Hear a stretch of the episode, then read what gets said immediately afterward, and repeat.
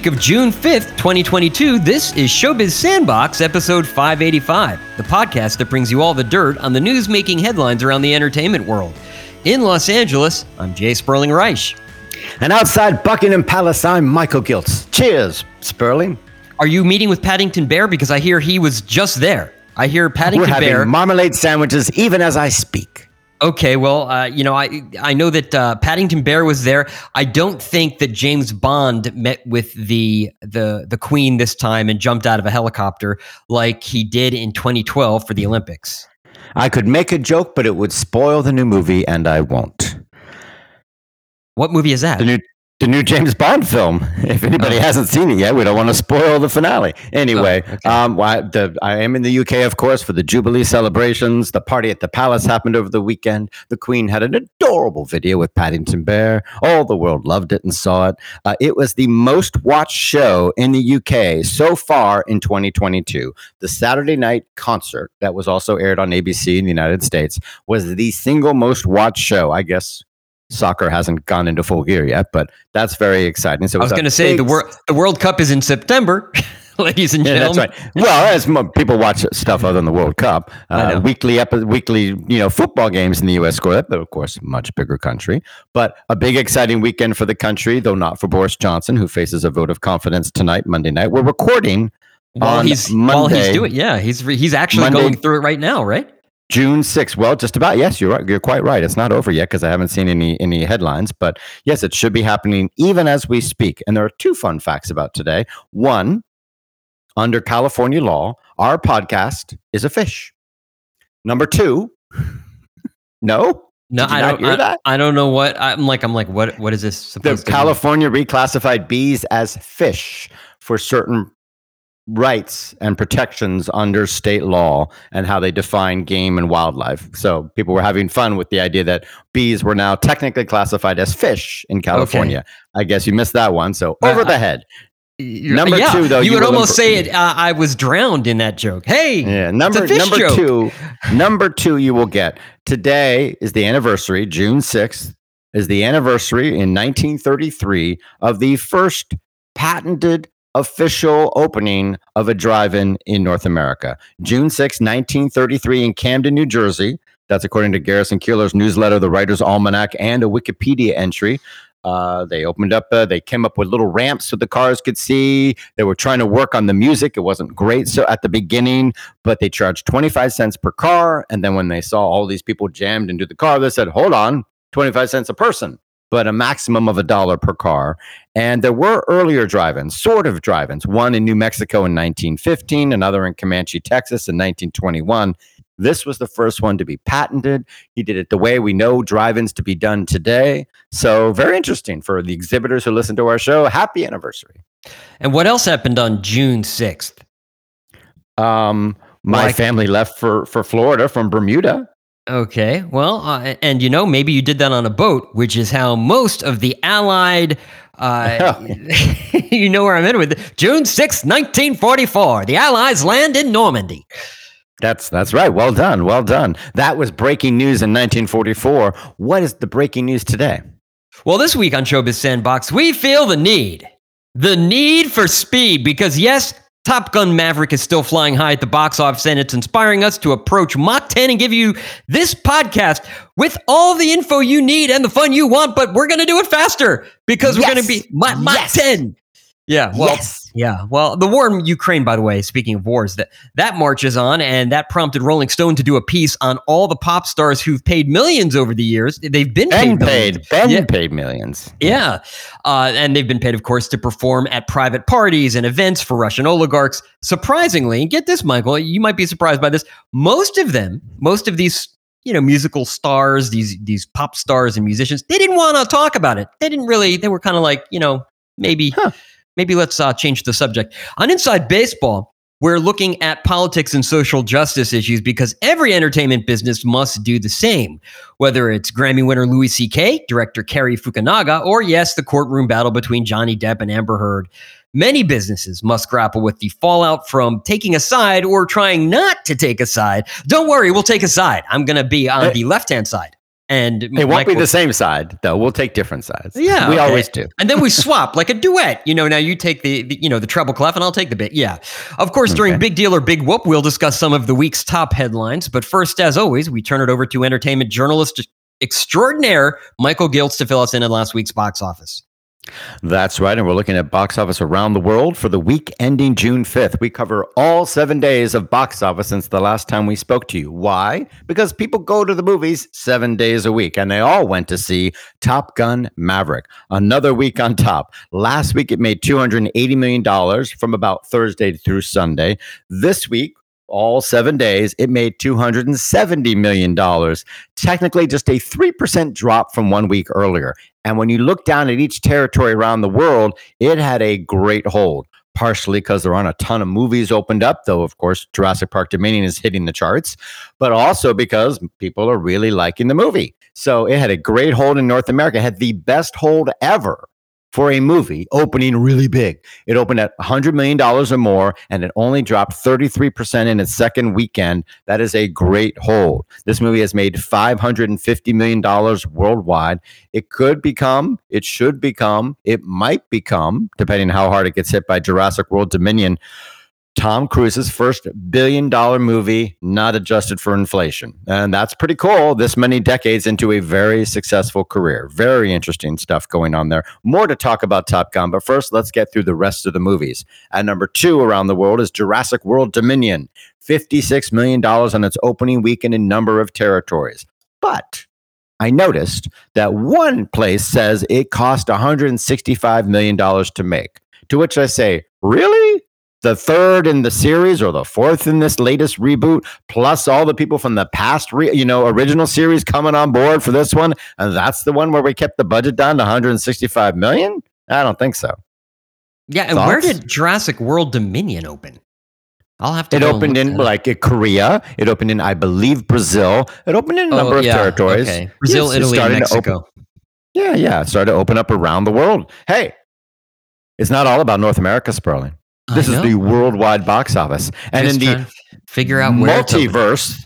The biggest movie is Doctor Strange in the Multiverse of Madness. It made another $40 million and it passed the $900 million mark. This one looks like it could get to a billion dollars.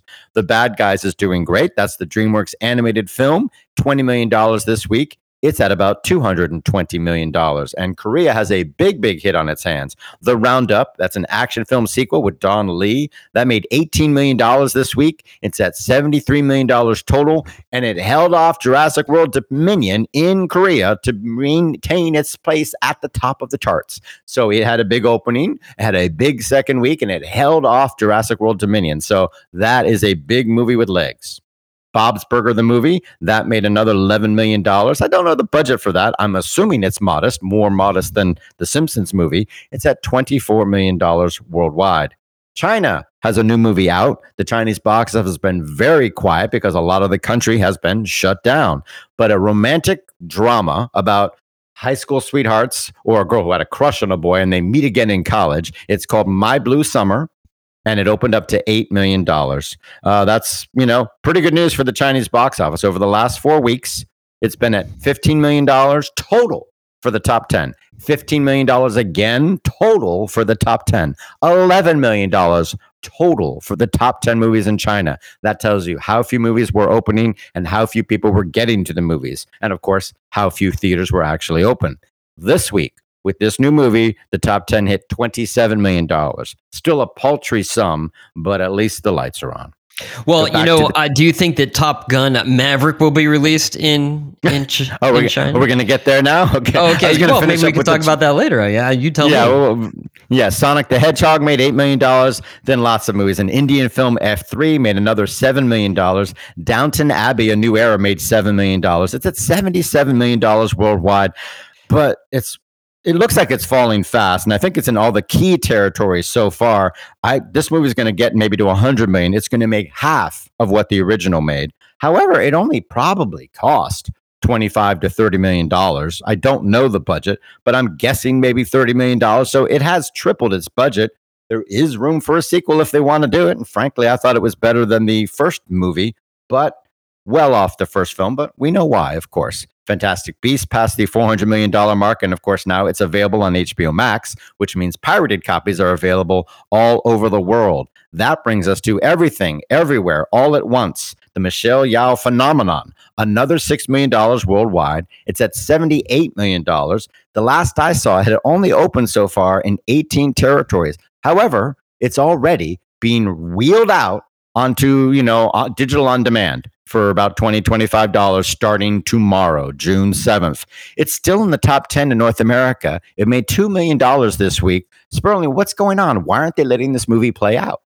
Well, I mean, it's an independent movie that was uh, financed by and picked up by A24 and only in North America. So it owns the rights for North America. They have certain deals in place right now. They're called output deals. So they actually get money from them in advance and they could go to the bank and say, Hey, banker, lend me some money because I'm going to make a movie. And then, of course, Lionsgate will release it on home video or whoever it is will release it on a home video. So they actually they're not tied to other territories.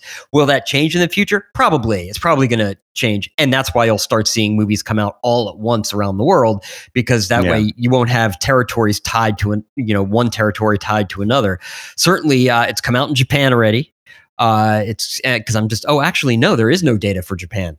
Uh, and so, it won't come out and it hasn't come out in China obviously I don't think. Yeah, I don't think it's gonna going to. Uh, no, because it had some content that they objected to I think, and so it became tricky. Yeah, uh, and, and, so most of the dates uh, around the world were in the March t- and April timeframe, and what they're doing now is they're saying, look, we're not even releasing it for you know most for, of the world. Yeah and we're not releasing it for rental. You still have to pay 20 25 dollars to rent it but uh, that's still early but four weeks four weeks from now will be available on dvd and blu-ray as well. Correct. And i still feel like this movie should have played all over the world. I know these are difficult times, but it's a shame. It did so well here. She's an international star. China was out of the out of the loop, I guess, but it's just a shame that couldn't play bigger and better everywhere. It did cost, you know, twenty five million dollars to make, so it's only just tripled its budget. As much as we talk about it being a word of mouth hit and great, look how well it's doing. It's only just become profitable this week. So well, and, and, I guess the question is profitable for who? Because for instance, it might have cost 25 million to make, but A24 may have picked it up for, and I'm I'm just making numbers up here, $15 million because they were only going to take North America. And you know what? They actually made money because it made $60 million domestically. They'd look at it and go, hey, we made money on this. Everybody's made money on this movie. It's probably no territory where they picked it up and lost money based on you know its budget and what they probably paid. So it's a winner for everyone. It just could have been a much bigger winner. Oh well. A few other movies to talk about. One is an Indian historical epic, Samrat Prithviraj. This is based on a Hindu king. Uh, I was going to pillory the movie for being a favorite of the BJP party and its perhaps nationalistic, ugly overtones. However, it ain't easy making a movie in India. Turns out Everybody was complaining about this film. Plus, it got terrible reviews. But some people sued the movie before it came out saying, hey, you're showing, we're talking about a f- historical figure from 2,300 years ago. No, no, no, that's the Chinese character. A historical figure from many, many centuries ago. And people were suing saying this movie is going to show him as being from this caste, but he's not. He's from that caste. And how dare they? And you have to stop the movie. And they had to come to the judge and explain we're presenting the king as not being from any caste. And so, like, you can get sued for, you know, if you said someone was French and they were German, people could sue you and try and stop your movie in court when it comes to India. So, uh, not not an easy time there, but a big budget, thirty nine million dollars, and only opened to four million dollars, so not great. And then there's Vikram, this is very confusing. It's an Indian film about a cop investigating serial killings. It made uh, uh like decent money in the US and it seems to have opened bigger in the US than in India. Is that possible? Does that even make sense? And uh, if so, explain it to us. Tell us, people. Call us. Reach out. Yes, you can write to us, dirt at showbizsandbox.com. That's D I R T at showbizsandbox.com. Or you can call and leave us a voicemail. The number to call is 888 567 SAND. That's 888 567 7263. Or you can follow us on Twitter, where our handle is at Showbiz Sandbox, or you can like us on Facebook, facebook.com slash Showbiz Sandbox. In fact, uh, I'd like to thank Assad Butt, who sent us uh, something via via Twitter. Uh, it was about Top Gun, in fact.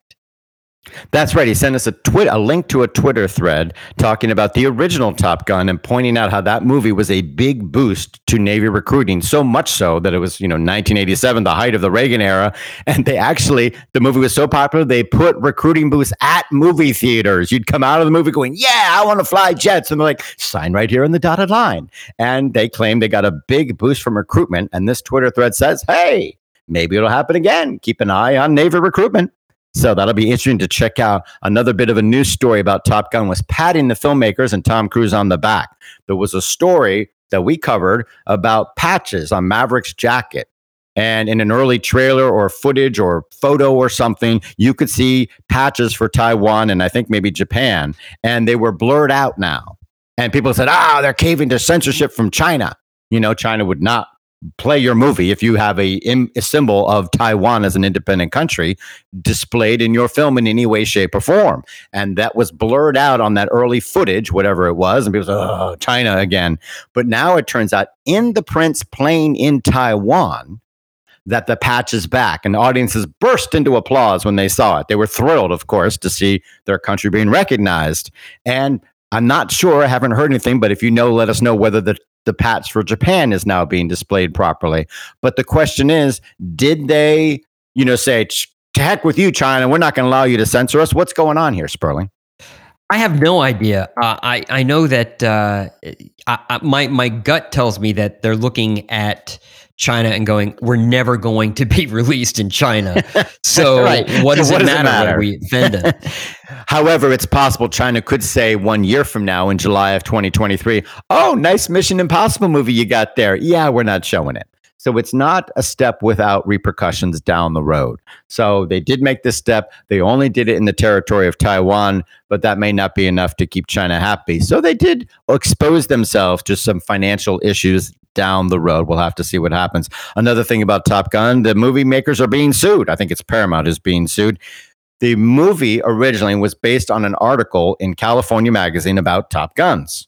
That was turned into the original movie. The heirs to the author of that article, who has since died, they reclaimed the copyright. They filed suit in 2018 and reclaimed the copyright in 2020. The movie, of course, was supposed to come out in May of 2020, but of course it didn't, which may mean since, but I think even if you begin making a movie, you can still claim your right to make a sequel as long as you're actively developing it. But I'm no lawyer, of course. Nonetheless, the family says, hey, that movie wasn't done until May of 2021. So you have no right to show that, and we're going to get a lot of money. And it will probably go to court or be settled way out beforehand, right?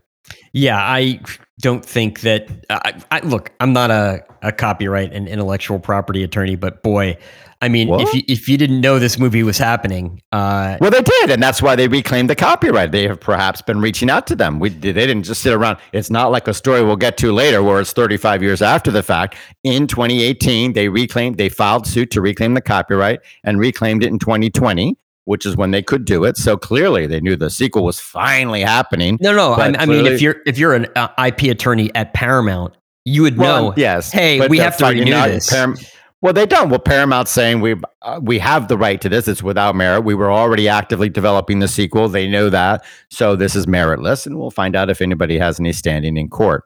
Uh, one more fun thing about China one reason there was a big bump up in the box office, we like to recognize the festivals and holidays and things going all over the world. In North America, if it's Memorial Day or Labor Day weekend, that has a big bump at the box office. In China, it was Dragon Boat Festival weekend or the fifth fifth festival. It's a, a holiday that takes place on the fifth day of the fifth month in their calendar. In this case, it's uh, around this time. And it's a festival for warding off bad luck because the fifth month and the fifth day of the fifth month in particular are really bad for like poisonous creatures, disease, and all that sort of stuff. So people do all these things historically to try and ward off bad luck.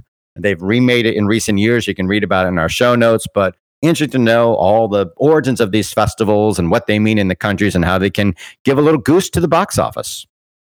Well, but there's probably no box I'm, office, and you. I'm mm-hmm. looking here. Uh, it looks like Shanghai. Certain neighborhoods went back into lockdown a day after they reopened. Oh, jeez. Well, I'm gonna I'm gonna spare Sperling the uh, the difficulty of having to be quiet while I while I pillory Cinemark over releasing the movie 2000 Mules. So we'll just skip over that and spare what, what, Sperling his. What's wrong with 2000 Mules? well, that's the latest, you know, BS propaganda by Dinesh D'Souza claiming election fraud with absolutely no evidence. And if Oh. I explained to you what, what their argument in the film was, you'd go, really? That's it?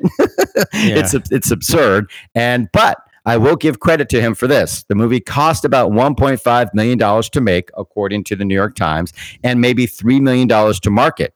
Now it's made $1.4 million. You know, for a documentary, we get used to big numbers now the old days that's a that would be a top 100 of all time hit so that's for a movie that costs that little and you wanted to get the word out in terms of your propaganda effort that's pretty good return on your money the guy has an audience let's let's give him that but it was mostly shown only by cinemark because its ceo leroy mitchell loves trump loves the koch family donates all sorts of money to stuff and uh, is just a bad actor when it comes to politics as far as i'm concerned so you know I- I'd be interested to know whether that was Mhm. a, a you know whether that was a four wall kind of the way Netflix does it. But if if you're reporting grosses, it may not be. Uh, it's not he, he was happy to show it oh, okay. they didn't they didn't have to buy his theater. He loves this anyway. So, uh, war of words in North America to the actual war in Ukraine, right? Uh yeah. Um, I guess what we're going to talk about is, and this always happens whenever there's, you know, the, the Saudi prince does, so, and then there's all the people who went to to Saudi Arabia to to do certain things. To party with him. Yeah, Rolling Stone had a had a piece detailing all the pop stars who've made millions doing private parties and weddings and events for major Russian oligarchs and Russian energy companies and Russian bigwigs. The biggest names were Christina Aguilera, Deep Purple, Sting, Jennifer Lopez, Guns N' Roses, Elton John, Black Eyed Peas, The Killers, Prince, Robbie Williams, and many others. Yeah, I mean, that's just a partial list. A lot of people do this. And of course, most wouldn't comment for this article. Sting released a public statement saying those days are over. He's uh, and uh, Tommy Stinson, who was in the replacements and then uh, played in bass in GNR, Guns N' Roses, said, "You know what? Playing for oligarchs and rich people is just effing gross." He didn't actually say effing. Uh, he said that's the only way I could put that. He's like, "What the hell were we doing?" And to which I'd say, "You know, Sting, I'm glad your days are over, but." you're playing for like Russian oligarchs who are like the climate climate crisis thing. You you know you do the rainforest benefit and then you go play in the, in Russia for Hey, Russian hey. oligarchs. You know what Mhm. he would say? The Russians love their children too. well, they if they should, they should stop poisoning the planet. That's a and song. He say, sang I got it. I like it. I like it. Um, what about playing parties at repressive regimes throughout the Middle East, which they all do? Mariah Carey, Elton John, and on and on. Every time I see this, even when they go do parties for like a, a rich gazillionaire in America who may not have anything that I find politically corrupt or objectionable, as you must if they're in Russia or Saudi Arabia or in other countries. Like, I just think it's gross. Like, you make all this money. Why the hell would Jennifer Lopez play some obnoxious kid's birthday party for a seven? Like, really? You don't have Oh, enough oh, money? They do it it's all the time. bizarre. They do it all the time. I think it's like I would never do that. Never in a thousand years. I cannot, especially when you have all that money. What the hell is the point of having all that money if you can't say I don't have to play parties and bar mitzvahs anymore? It just it boggles my mind. Stay Well- home and stream a movie. Yeah, I think uh, a part of it has to do with the fact that, and, and by the way, the one person who was ever honest about this, at least with me, was uh, why am I forgetting his name now? Uh, Shawshank Redemption, uh, Driving Miss Daisy, uh, Morgan Freeman. Morgan. Thank you. Wow, I had a senior moment there. He's a, he's a pop star. No, no, he said uh, when when asked Oh, why he'll he show up at events. Yeah. uh, and certain movies because he said, "Look, you know, when you reach a certain level, y- you have, you know, I have a ranch. I've got to pay people. I've got, I've got people on staff that now depend on me working to make their living. So I'll go and I'll do a movie. And this was for Kiss of the Kiss of like the Spider, you know, all, the some Spider movie he did. Was a, it was a. No, the, the uh, potential launch of a series based on a series of best-selling and acclaimed uh, thriller novels. Yes. yeah, and that's kind of what he was saying. This is the reason I did it. I've got, you know, I've got people to pay. But there's there's no moral qualms about that. True. Yes. There's nothing wrong with saying along plane I want to be the lead in Along Came a Spider, which might be my franchise and give me a big payday, you know, movie after movie. There's no moral dilemma there. I he think I may "Yes, have been I'll- hit on the I'll-" head. I can't remember anything. I can't remember Morgan Freeman's name. Moments after thinking of it, I can't remember the movie he was starring in. What happened to me? Maybe you were in the upside down. What, uh, Isn't that what it's called? that? Yeah, y- Isn't you know that what? the Upside Down and Stranger Things? Yeah, and and you know my kids have been binging this, and they have hit some speed bumps. You know what the speed bumps are? Each What? episode is like an hour and a half long, and I wish I was yeah, kidding. Yeah, they're they're really not disciplined there. Yeah, that's like the J.K. Rowling effect. You get so successful, nobody can control you. You're like, I want it to be 110 minutes, and they're like, okay. Yeah, it's like you're making a movie for every episode. It's like, well, come on. Yeah, it's exhausting. Well, there you go. We've got some streaming numbers. We have. By the way, did we even mention the, the the name of the the show, Stranger Things? Yeah, yeah, we did. Okay, uh, we we we have uh, streaming numbers for the week of May second through May eighth, thanks to Nielsen and their website, which is great. Of course, that's a month ago. You know, that's, uh, that's so the numbers are quite delayed. And I was going to talk about some stuff like Moon Knight doing really good and hitting 3.7 billion minutes total so far. In comparison, in the last seven weeks, Bridgerton has hit 9.7 billion minutes, but of course, that's an established hit. Amazon had two shows in the top originals top 10 this week, uh, Outer Range and The Wild. So that's good. And in the movie list, I've, I, every week I find this interesting. You'll see movies pop up onto the list randomly sometimes. And you think, well, the algorithm threw that one up. And once people started watching, everybody else piled on. In this case, we know what's going on. In the top 10 of the movies list this week is Tom Cruise in War of the Worlds. And no surprise, when I turned on Netflix a few days ago, boom, the original Top Gun was right at the top saying, play me, play me, which my brother probably did. But you can see they're like, all right, Tom Cruise has a big movie out. We'll push the catalog and get people watching, you know, more Tom Cruise stuff. That makes sense. But also in the top 10 is Forrest Gump, which tells you two things. One, Life is like a box of chocolates. yeah, library is valuable. It's great to have a big, deep library. You never know what's going to become popular that week. And two, there's still a lot of room to grow in movies, right? People are really watching series when they go streaming. There's not a ton of attention, even with the original movies they make. I think the real money I would spend would be on on series because you can keep them longer, keep them watching. Even in the movie top ten list, it's rarely got a lot of recent new stuff. It's all you know. If if Forrest Gump can pop onto the list for no reason, clearly there's not a lot happening there. I mean, Moana is on the list. You know, like four or five Disney movies, like 10, 15, 20 years old, are always on the list. So you know that there's just not a lot of attention being paid to the movies, right? Well, I think that there's a Forrest Gump in, I want to say South Korea. Like there's a remake being done right now, and that trailer dropped. Oh, a, yes. a Korean Yeah. Forrest Gump, Ode to My Father. That's the name of it. And it's, But it's this is only North American viewing, so I can't imagine that made a bump in North America, you know, smart TV streaming. However, that's all from a month ago. But the trades today are reporting on the debut of Stranger Things and Obi Wan Kenobi. Now, those movies opened up on May 27th. So they're that's like series, not days- movies. They're series. Yeah, thank you very much. That's 10 days ago when these these two shows opened up. So they have coverage for the week of May 23rd through May 29th. That's just like, you know, that would be very timely information. Both did really well. Stranger Things grossed like 5.1 billion minutes. A lot of people binged on those episodes. And like Sperling said, they're really long. Obi Wan Kenobi, however, had fewer episodes and they were like not, you know, feature length. So he only grossed about a billion minutes, but they both opened up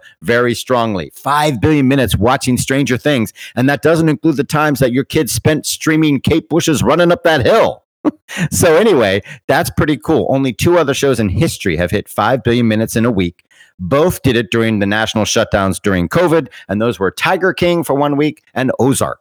So, okay, my question to Nielsen and to anybody out there is why in God's name do we have to wait a month to get the streaming numbers? Why can't we get the top 10 for everything right away? You know, this would be more timely numbers. And the more timely you are, the better you can promote your show. So everyone should be encouraging Nielsen, get those numbers out there as quickly as possible for everything so the industry can support and promote and highlight all this stuff. Yeah, I, I again, I, I have no idea why they wait so long. I think it's maybe I had to go to the DMV recently, and all I could think of at the Department of Motor Vehicles was that scene in in Zootopia with the sloths, you know, moving so slow. Yeah. Ha, I have to say unfair because I, I don't know what your DMV is like, but in New York and Alabama, they work like a charm. Very quick and efficient. Yeah, you know, I I guess uh, I I only say that because maybe that's the sloths uh, left the DMV and now they're working for Nielsen and they're counting streaming numbers. Whoa, I have nothing to say except it must be time for Big Deal or Big Whoop. That's the anti segue, the anti segue, Sperling. You just do it. It's the hard stop. It is time for Big Deal or Big Whoop, our weekly segment where we discuss the top headlines in entertainment and tell you whether they're really important nonsense or just overhyped. What's our first story? Oh, did you say overhyped nonsense? I messed it up. That's why you should do Oh. it and not me. I, Oh. I stepped in and I blew it. And you know what? Our first story is so timely. It happened 35 years ago. That's that's that's true. In fact, uh, it makes me, after hearing about the Top Gun lawsuit, makes me want to sue someone because Mariah Carey's transcendent holiday classic "All I Want for Christmas Is You" it came out in 1994, Michael, as you say, quite a while ago. It famously took Carey and her writing partner Walter. Oh my goodness, I, Afanasieff? I don't know. Afanas, yeah, I- a lot. Uh, A F. A, yeah, I mean, there's a lot of A's, a lot of F's, and and one S. Uh, anyway, it took them both get this 15 minutes to compose the basic song, both words and music. Well, maybe it only took them 15 minutes because they were ripping off some other song. Yeah, it's really easy Yeah. when you're cribbing it. Yes, some 28 years later, they're being sued for plagiarism. Songwriter Andy Stone says that his song, and get this, All I Want for Christmas Is You, that's the name of his song. Sounds familiar. Somebody get a lawyer. That came out in 1989. It did okay for Vince Vance, which actually is Andy Stone, and the Valiants. And now Carey needs to pay up. Big deal or big whoop. Um, it's a big whoop, of course. 1989. That took a long time. There are hundreds of songs called All I Want for Christmas Is You. There are thousands of songs called My Baby. You cannot copyright a song title. I could call a song Running Up That Hill, which we'll get to in a minute, uh, but that would be okay. However, when you get to the song, are you ripping off the melody? Are you ripping off the lyrics? I read in advance, people said it has nothing to do with the song. They're nothing alike. They're completely separate. Of course, I went to watch the video. We have a link in our show notes. It's a very trippy 80s video. You really should watch it. This guy, Vince Vance, has crazy eraser head like hair. I thought he was an elf or something at first in the video, but he's just him. And he works in a store or something, and, the, and there's a girl singing it. It's not him singing it. And uh, it's it's crazy and weird and goofy and very very dated and fun. But you know what? It is certainly similar. You know, that's Well, not plagiaristic. The, but the, the, the, lyri- the lyrics. The lyrics. The, lyrics are similar and the melody is similar. It's not that, that there's Uh. nothing pulled from it, but they're both quiet little songs and saying, hey, you know, I don't want gifts. I just want my baby back. It's a very generic sentiment. There's no way he's going to win this lawsuit unless I'm crazy. I'm sure they can afford to fight him off and never just pay him off because there's no grounds for this. Being similar is not. But you know what? When we lost that blurred lines lawsuit over Marvin Gaye, the, the Marvin Gaye estate won because it had the same vibe which was crazy and one of the worst lawsuits ever. So maybe his lawyer said, hey, if they won, maybe you can win. Because it is certainly the same vibe as the Mariah Carey song, though hers is uh, much, much better. It's one of the great songs of all time, but his video is fun. Check it out. What's the most popular TV show right now, actually? Hmm. Well, you can forget about streaming. We don't have any numbers about what individual episodes of shows are racking up in terms of viewers, unless HBO or someone decides they want to share that info. And we told you how to do that earlier. Uh, so we're looking at Nielsen's numbers for broadcast and basic cable, which they actually do on a show by show basis. Shows have to air at least three episodes, and the averages quoted are live plus seven. Okay, so it's not just the the night of broadcast. And the most popular show, by the way, Michael, is drum roll, please. Football actually is the most popular show. Not the beautiful Uh. game, by the way, not that beautiful game, but American football on Sunday night. That's the most popular. By the way, the second most popular show is um, Mhm. also football. It's football again. This Oh. time on Thursday night, though, not Sunday night. And the third most popular show Yeah, yeah, yeah. Football, football. uh, actually, for the first time since The Walking Dead, it's a show on basic cable that attracts an average of 11 million viewers per episode, and that is Kevin Costner's Yellowstone. After that, well, it's more football. Uh, Tom Selleck is doing great, though, on Blue Bloods, which remains in the top 10. But the reboot of Magnum PI was the most popular show to be canceled. The sitcom Ghosts is the most popular new comedy in ages, breaking into the top 20 and second only to Young Sheldon. Is this a big deal or a big whoop? And this is, by the way, we should point out only for last the last season. Right, right. We're not talking all time, of course. Yes. We're talking about this, the season just ended, and these are the most popular shows that Nielsen can track over the air from basic cable and broadcast. So, yeah, it's a big deal. It's great to be big. Sports is important. It can really pull people in. I'm not sure why they're basing it on live plus seven. It must be because that's where the ad dollars are but they could at least give us the numbers for what are the most popular shows live plus 30 why not? They've got them. You know they've got the demos and the live plus 7 total viewers. All i care about is total viewers live plus 30 give us the best number possible because then the shows can boast more. It's all about advertising and pushing the show. If you want people to advertise on your show the biggest number you can give them is the best number to get. Uh, so you know there you go. But it's cool to see basic cable waking up again. Yellowstone's doing great. And the jury's not out on Magnum PI. Apparently, NBC and somebody else might be rescuing that show from cancellation. By the way, I can tell you why they give you live plus seven, and because they're contractually obligated to, because advertisers only pay for live plus seven. They don't But they have live. plus 30 numbers and they make them available sometimes. They're simp- they're not contractually obligated not to share live plus 30 numbers. Those are just the only numbers advertisers will pay for. I understand Right, that. yeah. But there's no reason why the networks couldn't say, hey, we're paying you first. The advertisers don't pay them. It's the networks as much as anyone. And say, we want the biggest number possible. Just like studios should promote the total week's box office, not the last three days. Why ignore an extra four days? The studios behind these TV shows should be pushing the biggest numbers possible. Believe me, they're way down. So you should be scrambling to include every eyeball you can. Artist Kate Bush is a fan of the TV show Stranger Things. We've talked about it several times today. Or more precisely, her kids are fans of the show, so she knows the show well. When it when the show approached Kate Bush about using one of her songs in the series, she was intrigued. You know, Bush rarely approves such requests, and in this case, it was a request to use her biggest hit in the United States, the top 40 single, Running Up That Hill from the masterpiece Hounds of Love. Well they weren't just slapping the song on some key scene they were it was going to play an integral role throughout the final season charting one character's emotional journey to dramatic effect. So bush said yes the song was artfully employed and when the show dropped on netflix attention for the song soared shazam said the musical cue was one of the most sampled songs ever that is when the song aired fans used Shazam, this is the app on your phone, to answer the question, hey, what song is that? What tune is that? I, I want to know. Sales and streams of the song soared. The song hit number two on the Apple Daily Hot 100 worldwide, not just in the US. Ooh. And in the US, it hit number three. Just in the US, streams Ooh. soared 8,000%. I don't know what that means on on Spotify, and that's globally, according to Variety. Video plays soared 15,000%. Pandora announced Whoa. a 234.2% increase in thumbs up for the song.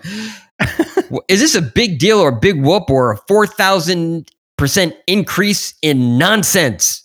It is a 4,000% increase in nonsense. Those statistics are meaningless and stupid, and they should not be reporting them. Variety should know better. A meaningless stat like, uh, uh, you know, an increase in 234% in thumbs up. Well, okay. That means yesterday it got two thumbs up, and today it got five, right? That would be a 234% increase. So that means, you know, two Or, to five is better yet, yesterday it got zero, and today it got 235. So therefore, infinite, infinite increase in, Yeah. in, in thumbs up. Right. From zero. Right. It's, it's point. Why would Running Up That Hill, a classic song from a great album, one of my favorites, why would that be getting a lots of plays two weeks ago in the US? It wouldn't be necessarily. It's a perennial, but it's not a big commercial hit that gets played all the time on the radio. It ain't Stairway to Heaven or Your Song by Elton John. So all those numbers are stupid nonsense. Now we have a real number to report.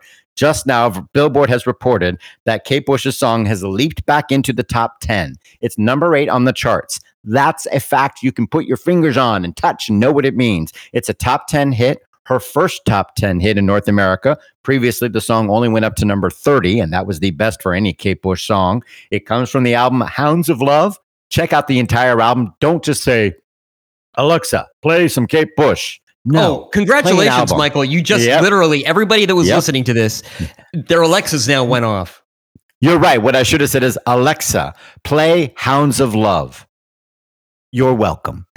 and by the way, so that's great. I love Kate Bush. I've been going through her catalog, not because of this, just in the last six months to re listen to everything and bumped up some albums that I really liked a lot, but now I like even more. What a great artist. Uh, she's so talented. And right now, the number one album in the country is Harry Styles, who's also back at number one with his single As It Was. Uh, so his album is doing great.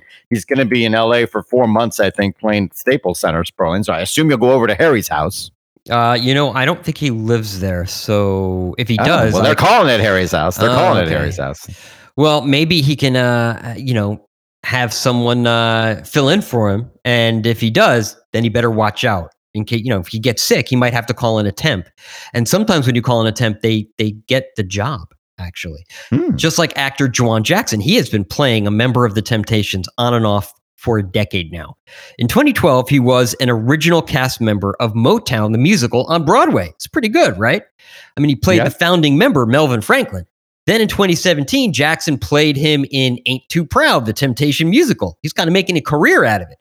Uh, that lasted another four years. Now, Jawan Jackson will never have to pretend to be a member of the Temptations ever again. You know why? He's been Why? invited to join the group in its latest incarnation. He's Talk an about- actual temptation. yeah, life imitating art. And Jackson said, Hey, my l- last name is Jackson, MJ, the musical. I'm just saying. I'm just Jackson 5. Here I come. Anyway, Jackson must be on cloud nine. But th- is this a big deal or a big whoop? Well, it's a big whoop, of course, but it's very cool. By the way, he has 10 years under his belt playing a member of the Temptations. Melvin Franklin was a member for 34 years until his death in 1995. So Jackson has about 24 years to catch up.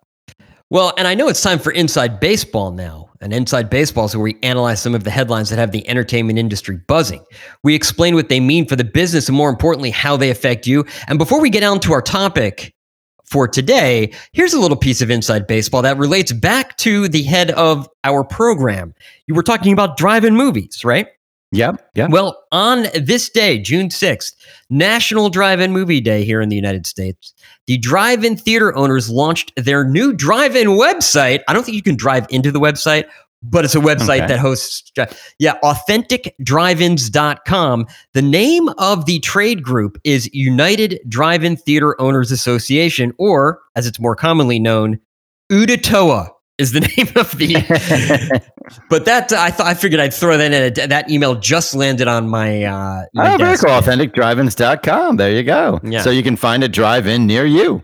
Very cool. But this week uh, on during Inside Baseball, we're going to look at some of the social justice and political issues making life in Hollywood rather complicated for studios and exhibitors. Whether you're casting a film, choosing a director, or deciding what movies to screen in your theater, somebody somewhere is not going to like your choice. First up, the week's trial of the century, the defamation lawsuit between Johnny Depp and Amber Heard. Thank That's right. It's this week's this week's trial of the century. Yeah. Thank goodness it's over, right? Oh my god! I mean, I look at this and I'm like, you know, you you guys settle murder trials in like half an hour, okay? And this trial went on for six weeks. Seriously? a lot of money at stake and a lot of a lot of big names. So that you know, a lot of lawyers means a lot more time. Anyway, in the UK, of course, Johnny Depp lost a defamation lawsuit. A judge ruled a tabloid was perfectly within its rights when calling Johnny Depp a wife beater. In the US, Depp won a defamation lawsuit against his ex wife, Amber Heard. A jury ruled that Heard was not within her rights to say she was a symbol of domestic abuse, even though, in her opinion piece, she didn't cite Johnny Depp by name as the abuser. So the difference? Maybe just the difference between a judge and a jury. So Yeah. you know that's what that's what many of the experts said. I saw some people saying the facts kind of support Johnny Depp, but the law supports Amber Heard. This was before the uh, the the verdict came out because it's so very very hard to win a defamation lawsuit against somebody who is a public figure. For that person to say, "Oh, you defame me," the bar is very high for lots of very good reasons. But in this case, the jury ruled that they both defamed each other. Uh, they say that Depp was awarded $15 million and she got $2 million for a comment made by one of Depp's lawyers. Uh, he was then later fired after leaking info to the press. So uh, basically, it was like an $8 million win for Johnny Depp thanks to various technicalities. Undoubtedly, Amber Heard will appeal. Undoubtedly, I think she might very well win, especially if she can get it before a judge rather than a jury. But this case was pretty ugly, wasn't it? Yeah, I mean, I mean everybody uh, expected the outcomes of those two cases, the one in the UK and the one in the US to be the exact opposite of what ha- yes. of what they, they thought. Well, he's going to win in the UK, but of course in the US he's totally going to lose, uh, yeah. and that's why he did the UK one first, right? He he thought, well, if I win in the UK, I can go to the US and it's going to buttress my case. In the end, he lost in the UK, came to the US, and then people were like, uh, Johnny, you're probably going to lose this case. And now you're really probably going to lose it because you lost the UK case. Uh, it, it, that's not what happened. No, no, not at all. And the ugly stuff is also, you know, Amber Heard, whatever you think of her receiving death threats, you know, from people online, which is horrifying. And Johnny Depp supporters cheering him on outside the courtroom. I mean, okay, you're a fan of Pirates of the Caribbean, but when you hear the text and the audio of what he said to her, kind of think you would want to rethink, like, yeah, maybe I don't want to cheer him on, whether you think you should win or lose in court. Sales of his fragrance, Savage, there's a funny name, increasing dramatically during the trial. People said, Yeah, I want to buy his perfume. Uh, and as far as I can tell, he never forcefully and repeatedly called on people not to attack her online, saying, Hey, that's not cool. Don't do that. Anyway, it was just ugly. As soon as the trial was over and he won, he, he and Jeff Beck announced they had a new album coming out. And so it's just really unusual. But at the very best, one could say they had a toxic relationship. Though experts say one will almost never find equal blame, one partner is almost always the main abuser. So, and let's remember, you know, there is one possibility here that most experts refuse to accept as a possibility that Depp was right. You hear the ugly stuff he said, and you think, well, this guy's vile. And he is. You know, the things you heard are vile. Nonetheless, as far as abuse is concerned, we did have a, a, a, cop contradict what Amber Heard said about at least about one incident. We did have uh, Johnny Depp doing much better on the stand than Amber Heard, whether it's because you believed him or you think he's a better actor. But it's important to remember one in nine men experience severe violence from an intimate partner, one in four men experience some form of physical violence from an intimate partner. So, you know, Joyce Maynard had a good piece on OprahDaily.com. She went in there being empathetic with Amber Heard, and she left the trial thinking that, you know, it's important to listen, but it's also important to distinguish between true claims of partner violence and what look like defamatory allegations. I mean, I don't think anyone should watch this and go, "Oh, Amber Heard's lying," and you know, but or he's great or he's terrible. But you know, cheering either one on is is pretty vile. Like, there's lots of good cases for the Me Too movement. This wasn't one of them. This Correct. is not a case to worry about what this means in the future. Women should be listened to. Any uh, person who is abused should be listened to and taken very seriously because people don't rush forward to make these claims 999 times out of a thousand, but it doesn't mean you automatically pillory them, especially when other people aren't coming forward to say he did it to me too or she did it to me too. So an ugly case, but it does not mean, oh, the Me Too movement's over. Nobody cares. Well, yeah. I mean, I don't think this was good for either of them. My question is: Does Johnny absolutely not? Everybody wants to know: Does Johnny Depp work again, or is he just done? Well, Mel Gibson is working again. Louis C.K. is working again. And I'll bet Cary Fukunaga works again. Tell us about Cary. Well, he's the director of No Time to Die, the Bond film that he you know, was just released last year. We did year. not want to spoil the. We didn't want to spoil the ending of. That's right. Yes, uh, he's a, a, director of uh, you know uh, television series. Yeah, True Detective. Uh, he faces accusations of abusive power from a dozen people, according to a Rolling Stone feature which detailed numerous people uh, coming forward and explaining how he, Fukunaga, the director, would use his power to pursue young women on set. Women felt pressured to go out with him, according to to these testimonies, and worried, saying no one was hurting it. Their they, they saying no would hurt their career. Yeah, they, they didn't want to turn him down. Several accounts of, of women course. pursued by him as soon as they turned 18 he was pursuing them.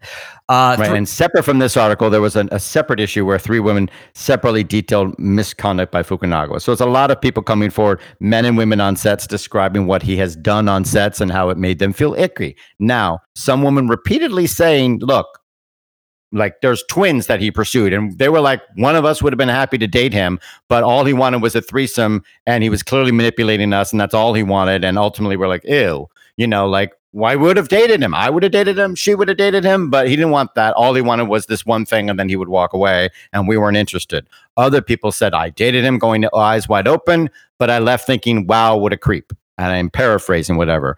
Uh, none of this is about sexual assault or rape, but it is about abusing your power on set. Sperling, you have a business. Do you go around office and new young female interns saying, "Hey, you want to go out and get coffee"? You know, Uh, pawing them. You know, no, of course not. So the rules are clear. Let's not say I don't know what to do anymore. Yeah, you know what? You're the boss. You don't pressure people who work for you to have to go out on dates with you. That's pretty clear. You know, Louis C.K. knew what the rules were, and he even explained to the women that were in his hotel room or The dressing rule room. is I unzip my pants and you smile. Yeah, you know, and I'm gonna do that. So if you don't want to stay, please feel free to leave. But I'm gonna unzip my pants, which he admitted to. Uh, this is the Right. comedian Louis C.K. He's like, "Why? I, I told him I was gonna unzip my pants and start playing with myself, and they Let- let's decided to remember this. He that's right. He admitted to sexual misconduct with multiple women. People sometimes say the allegations. It's like, no, there are no allegations. Louis C.K. admits to sexual misconduct with multiple women, pressuring them, including female comics who rightly considered him a major force in stand up, to watch him masturbate. He admitted it. He walked away. He went quiet. And then he just basically came back and said, that's over with, right? What's the latest thing with Louis?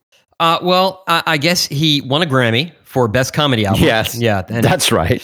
He co-wrote and directed a movie about an alcoholic and jazz pianist who visits his family on the 4th of July. I think that was made many years ago, actually, and is only now being released. Uh, he has a small role in the film, which stars Joe List, the guy he co-wrote the screenplay with. Some of the screenings uh, are set, like one at the Beacon Theater, so he's going to try and release this film. Uh, the he's Theater four-walling it. That's a that's four-walling it. He's Yeah, yeah. renting the Beacon Theater and showing the movie. Yeah. in New York City. But CK would love to see it in movie theaters. So call your local cinema. He still has fans. And I would agree with that. He's selling out major venues on this latest tour. Yes. So he so still that's, has that's fans. the que- That's why we're talking about this stuff. Do you cast Johnny Depp?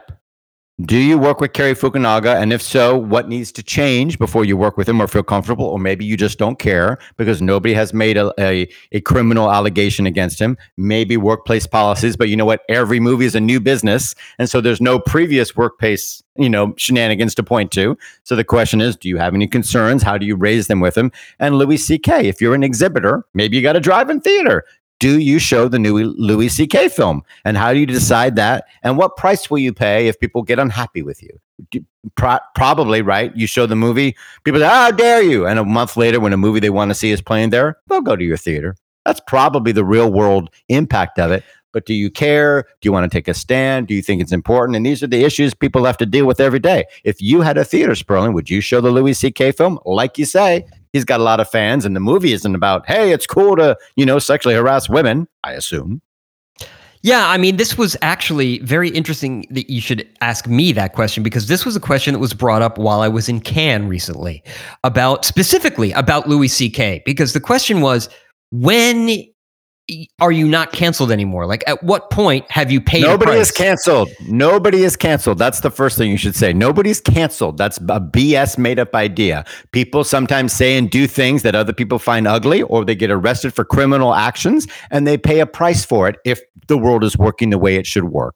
But with Mel Gibson making movies and, you know, Louis C.K. selling out venues and winning a Grammy, nobody can pretend, oh, some horrible leftist group has canceled him. He ain't canceled, is he? The question is, do you want to work with someone? And what makes you willing to work with someone who's done something wrong in the past? Well, I think it's pretty obvious.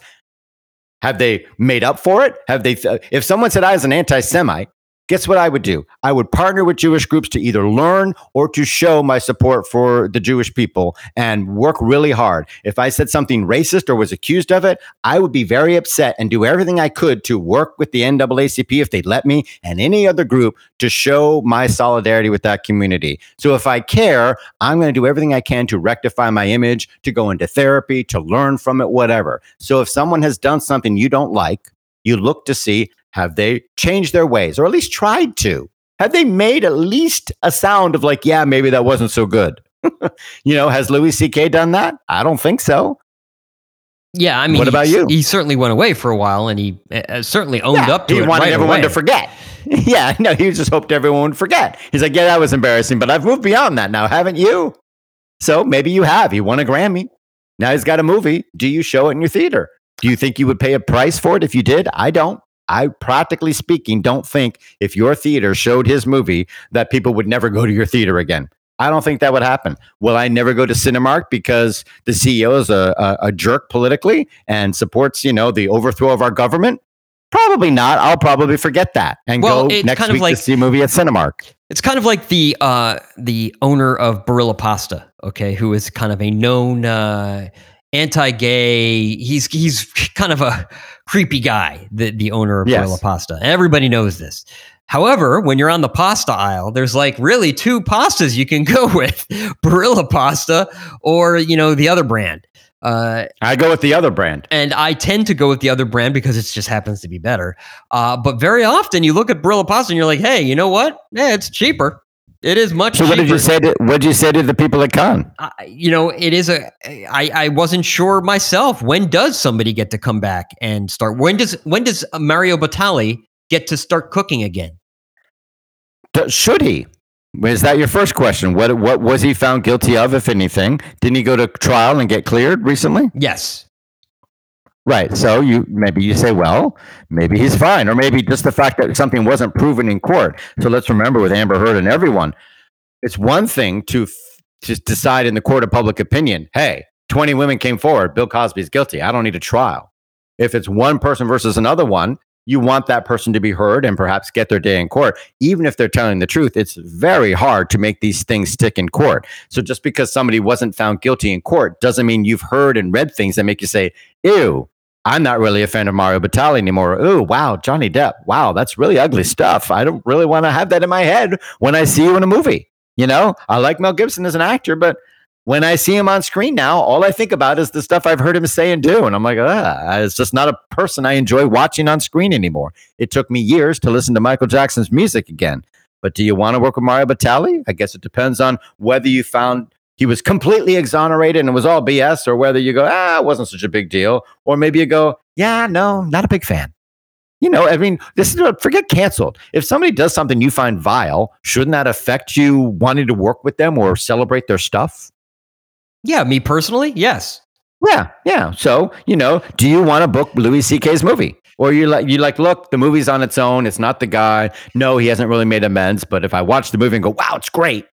It would you have know, to be great. capable of making. That that's Yeah. really. It would have to be so good that you'd go, yeah, you know what? This movie deserves to be seen. Louis C.K. or not. And would and would and would you be worried about paying a price? Because I don't think you would really pay a price, even if people Uh, well, would be of angry course, that you'd you always showed it. be, be worried about. I mean, I think you would be worried about that.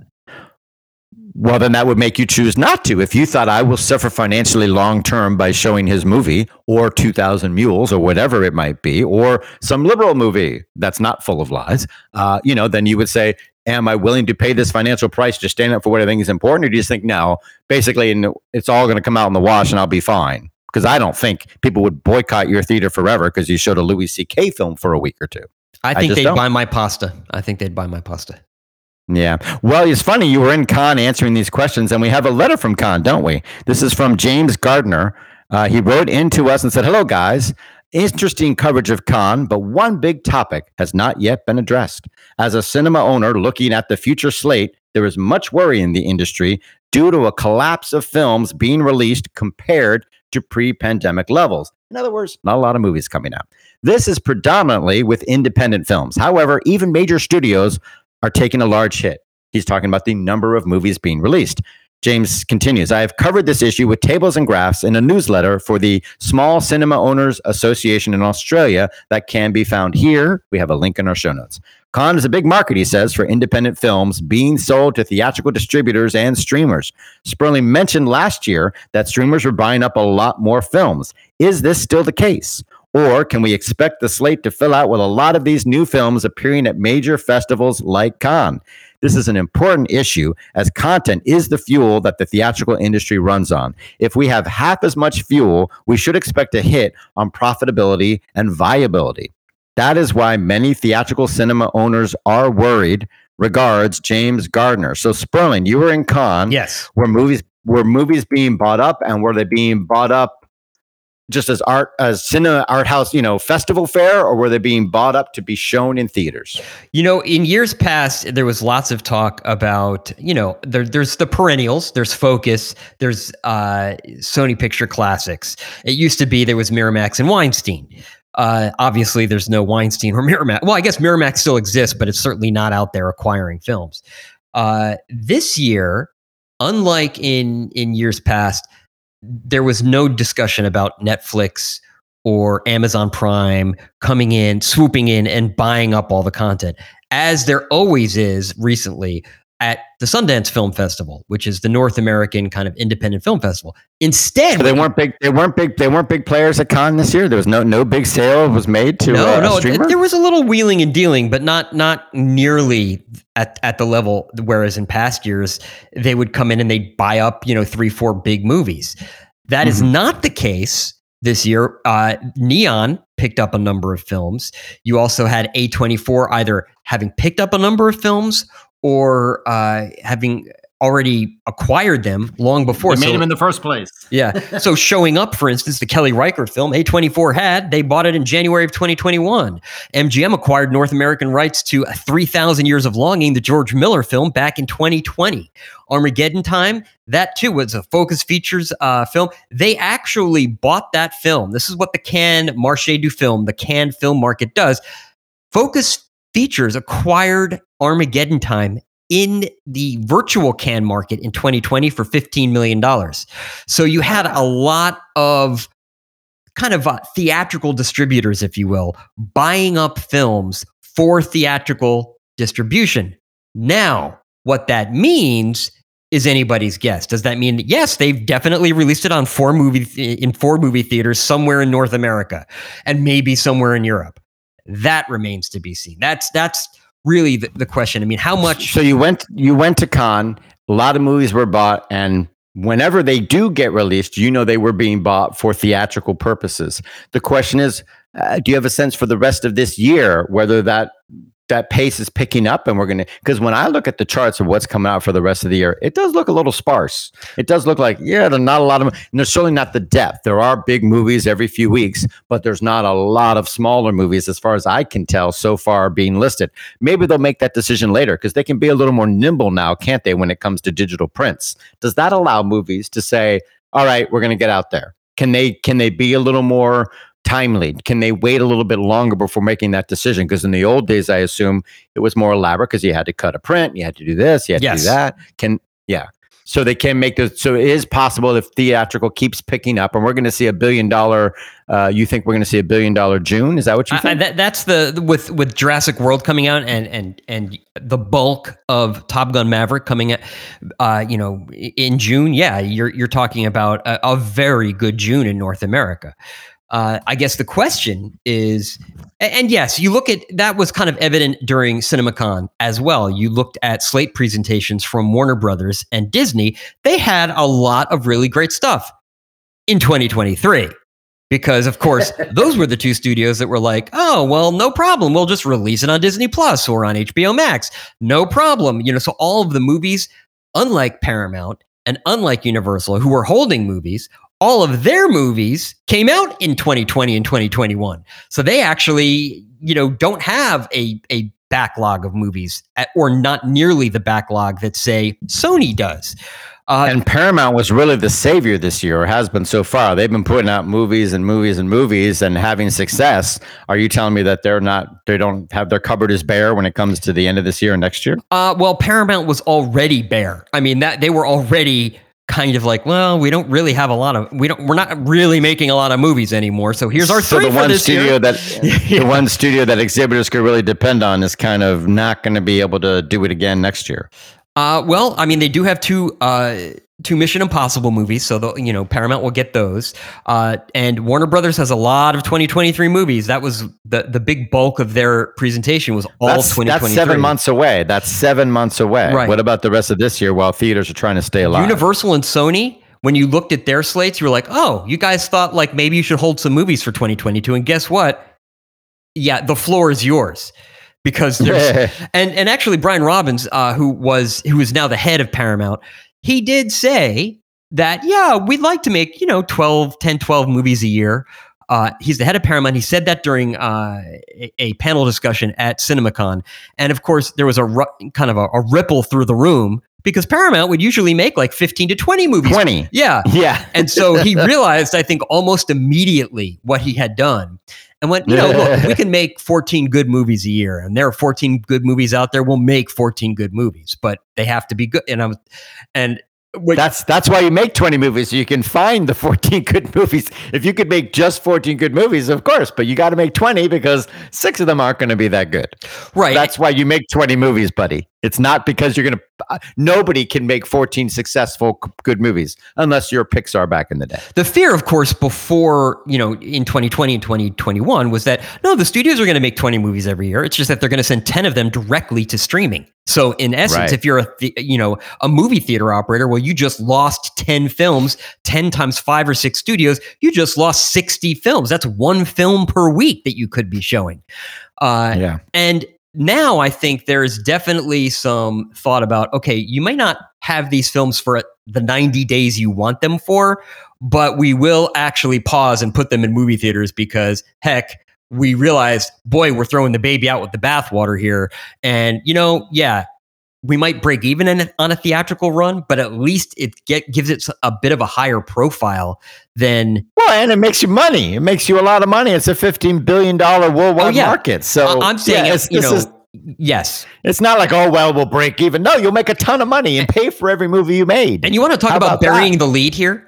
we never we didn't even talk about the fact that Warner Brothers changed uh, changed uh, captains over the past week that Toby yeah, Emmerich yeah, yeah. was kind of out. He was the the head of New Line, and then Warner Brothers. He's been with that studio for like 30 years. He started in 1992. Mm-hmm. Uh, and then uh, Mike DeLuca and Pamela Abdy, who were running MGM, they were kind of uh, moved out when when Amazon took over MGM. So they moved out uh, of MGM, and everybody said, "Look, it's going to be Mike DeLuca and Pamela Abdy. Uh, David Zaslav's going to go after them and replace Toby Emmerich."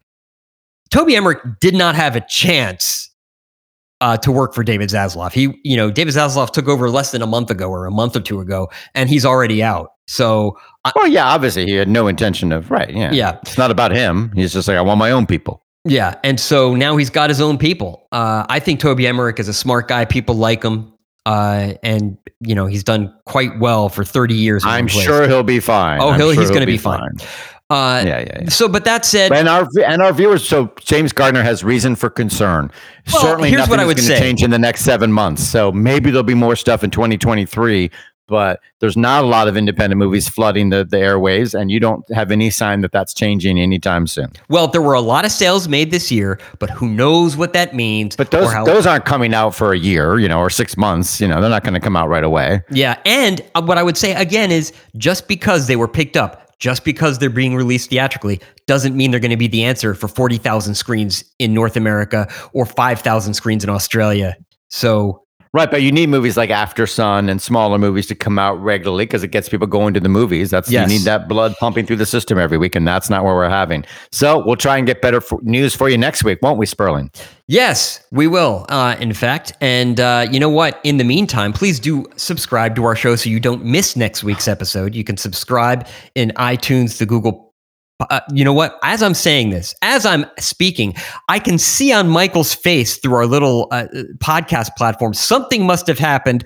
What I just know. I just looked at the running time. Oh, okay. Yes. we were at 41 minutes when and then we've stretched out the end of the show. Okay. I thought for sure, like, I don't know, that the new head of the academy was named or something. In any case, you know what? When the new head of the academy is named, you'll hear about it from us if you subscribe to our show, the Google Podcast Store, Microsoft Marketplace, Stitcher, iTunes uh, Spotify, anywhere they give podcasts away for free. You can find us. Please do rate and review the podcast in any one of those podcast aggregators. It does help us out when you do. Links to all of the stories we've discussed on today's episode can be found on our website, showbizsandbox.com. That's where you'll find those ways to subscribe to us, as well as ways to contact us. You can email us, dirt at showbizsandbox.com. That's D I R T at showbizsandbox.com. You can call and leave us a voicemail. We'll play it on a future episode. The number to call is 888 567 SAND.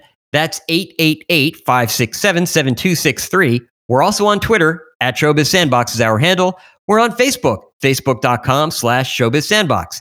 The music that you hear at the beginning and end of each show is by the popular indie rock group MGMT. They can be found on their own website, who is mgmt.com. Michael Giltz has a website, and every week it's something new and exciting. What have you got for us this week, Michael?